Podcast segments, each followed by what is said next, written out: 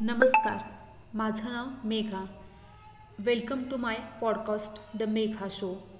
आजचा विषय आहे ब्रजबिहारी दास यांच्या दुःख आपले दोष दुसऱ्यांचा. ही गोष्ट मी आज तुम्हाला ऐकवणार आहे. थोडक्यात, ब्रजबिहारी दास यांनी मुंबई विश्वविद्यालयातून इंटरनॅशनल फायनान्समध्ये एम बी ए पदवी प्राप्त केली आहे. ते इस्कॉन मुंबईमध्ये ब्रह्मचारी आहेत आणि ठिकठिकाणी भक्तियोगाचा प्रचार करतात. त्यांनी लिहिलेले इतर लेख त्यांच्या W W dot yoga for modern age dot com या संकेतस्थळावरून तुम्हाला वाचता येतील. आता आपण गोष्टीला सुरुवात करूया. आपल्या गोष्टीचे नाव आहे दुःख आपले दोष दुसऱ्यांचा. दुसऱ्यांवर दोषारोप न करता स्वतः आपल्या दुःखाची जबाबदारी स्वीकारल्याने भावनात्मक स्वतंत्रता प्राप्त होते. दोन वर्षांची हिर गप्प बसण्याचे नावच काढत नाही. तिचे माता पिता, काका, मोठी बहीण आणि माझा मित्र मनीष तिला गप्प बसविण्याचा खूप प्रयत्न करीत होते. हिर मोठमोठ्याने ओरडत होती आणि श्वास भरल्यावर थोडा वेळ थांबून पुन्हा ती ओरडू लागली. शेवटी तिचे वडील तिला शांत करण्यासाठी पुढे आले. आपल्या उजव्या हातात हिरला उचलून डाव्या हाताने ते पलंगाला धोपटू लागले, ज्यावरून हिर खाली पडली होती. त्या पलंगाला रागावत ते म्हणाले, अरे पलंगा, तू माझ्या चिमुकलीला खाली पाडण्याची हिंमत केलीस. त्यावेळी त्यांनी चिमुकल्या हिरचे छोटे हात आपल्या हातात घेऊन पलंगाला धोपटण्यासाठी तिची मदत मदत करीत राहील. म्हणाले, हे घे माझ्या चिमुकलीला रडवण्याची शिक्षा. बाकी सर्व लोक हिरला गोंजारू लागल्यावर थोड्या वेळाने थोड्या वेळाने हिर शांत झाली. काही क्षणात ती पुन्हा खेळण्यात व्यस्त झाली आणि बाकी लोक देखील ही गोष्ट विसरून गेले. मात्र मनीष माझ्याकडे येऊन म्हणाला, पाहिलंस, आज ते पण अजाणतेपणे त्यांनी हिरला किती चुकीची शिकवण दिली आहे. काय झाले? मी आश्चर्यचकित होऊन विचारले. माझ्या मते ते आपल्या मुलीवर फार फारच प्रेम करतात आणि तिला शांत बसवण्यासाठी हे सर्व केले. त्यांनी अजाणतेपणे ही गोष्ट शिकवली की तिच्या खाली पडण्यामागे पलंगाचा हात आहे. त्यांना संपूर्ण दोष त्या पलंगाला दिला. त्याचे वाक्य खोडत मी म्हणालो, त्यात एवढे काय? छोट्या मुलाला शांत करण्यासाठी दुसरा कोणताही मार्ग नव्हता. मनीष म्हणाला मनीष म्हणाला नाही मित्रा, हा छळ आहे. आज या चिमुकलीला ही शिकवण मिळाली की तिच्या दुःखाचे कारण इतर लोक असतात. पुढे मोठी झाल्यावर देखील तिच्या दुःखात दुःख येईल. त्यावेळी थोपटण्यासाठी ती कोणत्या पलंगाला शोधेल? पालक आणि इतर मोठी माणसे लहानपणापासूनच आपल्याला दुसऱ्यांना दोष देण्याची शिकवण देतात. त्यामुळे अजाणतेपणे लहानपणापासूनच मनात बिंबवलेले जाते की आपल्या दुःखासाठी आपण स्वतः जबाबदार नसून दुसरे लोक, जसे या कथेतील पलंग, आपल्या दुःखासाठी इतर कारणीभूत आहेत. ही गोष्ट लहानपणीच मनात खोलवर जाऊन बसते. दुःखाचा सामना. फुटबॉल सामना खेळताना पायाचे हाड मोडले तर अनेक वर्षानंतर फुटबॉल सामना पाहताना आपल्या पायाचे दुःख दुखणे सुरू होणार नाही. परंतु एका मुसळधार पावसाच्या दिवशी प्रेमीने आपल्या सोडल्यास, तेव्हा जेव्हा जेव्हा मुसळधार पाऊस पडेल तेव्हा आपल्या मन जुन्या आठवणीतून गुंतून आपणास दीर्घकाळ दुःख देत राहील. आपल्या मनावर ध्यान न दिल्याने अनेकदा छोट्या मोठ्या गोष्टी काही महिन्यापर्यंत मनाला टोचत राहतात आणि कधी काळी एखाद्याने हळूच आपली दुखती नस छेडली की तन मनात वादळ उफाळून येते. एखादी व्यक्ती आपली घृणा करते आणि आपल्या भावनांचे चुकीचे आकलन करते, तेव्हा ते दुःखाचे पायाचे हाड तुटवण्याच्या दुःखापेक्षा कितीतरी पट अधिक दुःखदायक असते. रस्त्यावर घसरून पडाल तर अनोळखी व्यक्ती आपली सहाय्यता करण्यासाठी पळत येतील. मात्र ऑफिसमध्ये तुमच्या मालकाने तुमची चेष्टा केल्यास तुमचे सर्वात घनिष्ठ मित्र देखील तुमची आंतरिक पीडा जाणू शकणार नाहीत. लोक आपल्या शारीरिक दुःखांप्रती सहानुभूती दर्शवितात, परंतु कदाचित कदाचितच एखादा तुमच्या मनातील भावनात्मक संघर्षांना जाणू शकतो. अनेकदा आपण पाहतो की प्रेमी अथवा प्रेमिका सोडून गेल्यावर निराश झाल्याने लोक आत्महत्या करतात. याद्वारे काय सिद्ध होते? भावनात्मक आघात हा शारीरिक दुःखापेक्षा अधिक तीव्र असतो. औषधांद्वारे काही प्रमाणात शारीरिक पीडा कमी करता येते, परंतु भावनात्मक पीडा काळाबरोबर वाढत जातात आणि त्यासाठी दुसरा मार्ग अवलंबावा लाग लागेल. भावनात्मक पीडा अत्यंत सूक्ष्म असल्याने आणि कधीही उफाळून येत असल्याने आपण कमीत कमी या दुःखासाठी दुसऱ्यांना दोष देणे बंद केले पाहिजे. त्याऐवजी अंतःकरणात खोलवर जाऊन अत्यंत संवेदनशीलपणे त्याचा सामना करण्याचा प्रयत्न करावा. दुसऱ्यांवर दोष लादण्याचा खेळ.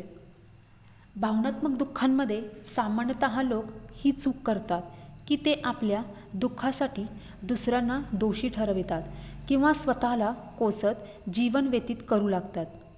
ज्या कारणामुळे आपल्याला दुःख मिळाले आहे त्याकडे पाहण्याची क्षमता आपण गमावून बसतो. आपण दुसऱ्यांवर दोषारोप करीत असल्यास त्याचा अर्थ आपण निराशेचे कारण बाहेर शोधत आहोत. परिणामतः आपण आपल्या अंतःकरणात स्थितशुद्ध आणि निर्दोष आत्म्यापासून दुरावतो. तुम्ही इतरांना पटवून द्याल की ते तुम ते आपल्या दुःखाचे कारण आहेत, पण यामुळे आपले मन दुःखी मन शांत होईल का? दुर्भाग्याची गोष्ट की अधिकांश लोक एकमेकांना दोषी ठरवण्याचा खेळ खेळतात, ज्यामध्ये कोणाचाही विजय होत नाही. मात्र जेव्हा आपण आपल्या जीवनाची जबाबदारी घेऊ लागतो तेव्हा आपले दुःखी मन काही प्रमाणात शांत होऊ शकते. आपल्या दुःखांना समजवण्याऐवजी आपण दुसऱ्यावर दोष लावण्याने आपल्या समस्यांचे समाधान दूर होणे आपण अधिकच दुःखी होतो.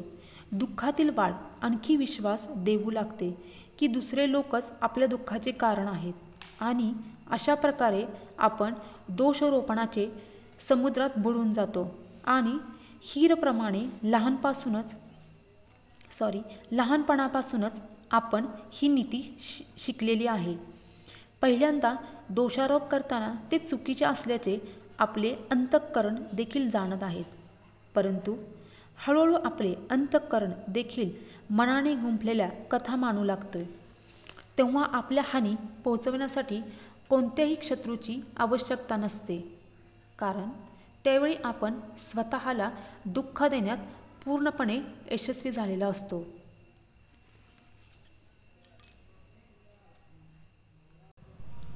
काय करावे? दोष देण्याऐवजी त्या प्रसंगातून काहीतरी शिकवण घ्यावी.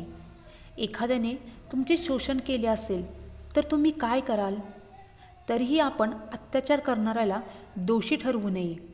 नक्कीच आपण या अपराधाची नोंद करून सहाय्यता घ्यावी आणि एखाद्या परिस्थितीत आपणास कदाचित औषधोपचार देखील घ्यावे लागतील. परंतु मुद्दा हा आहे की दुसऱ्यांना दोष देण्याऐवजी आपण स्वतःला सुदृढ बनविण्याकडे अधिक लक्ष दिले पाहिजे आणि भावनात्मक स्वास्थ्याचा विकास आणि संरक्षणासाठी आवश्यक असलेली कोणतीही गोष्ट स्वीकारण्यास आपण तत्पर असावे. कमीत कमी केवळ दुःखाचे चिंतन करून दुःख आणखी वाढवू नये. दुसऱ्याची निंदा करण्याऐवजी आपण समाधान प्राप्त करण्याचा प्रयत्न करावा. आपल्याला सरळ आणि सुखद अंतःकरणाशी पुन्हा जोडण्याचा प्रभावशील मार्ग म्हणजे दुसऱ्यांना दोष देण्याऐवजी त्या प्रसंगातून एखादा शिकवण प्राप्त करावी. उदाहरणार्थ, आपली नोकरी गेल्याने आपण फार दुःखी झाला आहात. अशावेळी काय करावे? आपल्याला आपल्या मालकाला शिव्याशाप देऊ नये, तसेच आपल्या चुकींवर मनन करू नये. अशा स्थितीत आपण नेहमी असा विचार करतो, मी असे केले नसते तर असे झालेच नसते. परंतु यामुळे काहीही लाभणार नाही. जे होयचे ते झालेले असते. याऐवजी आपण चिंतन करावे की भविष्यात पुन्हा असा प्रसंग उद्भवल्यास आपण काय करावे. यालाच विवेक म्हणतात. त्याच्या बळावर नकारात्मक परिस्थितींमध्ये देखील आपण सकारात्मक भविष्य पाहू शकतो. एकदा सदैव प्रसन्न चिंतन राहणाऱ्या माझ्या जुन्या मित्राशी राजेशशी चर्चा करताना मी आश्चर्यचकित झालो. त्याने स्वीकार केले की तो अजूनही ती घटना विसरू शकलेला नाही जेथे एका वरिष्ठ भक्ताने भर लोकांमध्ये त्याचा अपमान केलेला होता. ही घटना पंधरा वर्षांपूर्वी घडलेली असल्याचे ऐकून मला आणखीनच धक्का बसला. माझ्या लक्षात आले की तो घाव अजूनही त्याच्या मनात ताजा आहे आणि वरचेवर त्याच्या मनात प्रतिशोध घेण्याचा विचार देखील येतो. त्या त्यावेळी मला समजून चुकले की त्याचा प्रसन्नवदनी चेहरा म्हणजे एक मुखवट मुखवटा असून त्यामागे दुःखी चेहरा दडलेला असतो. त्याला मदतीची आवश्यकता असल्याचे मी जाणले.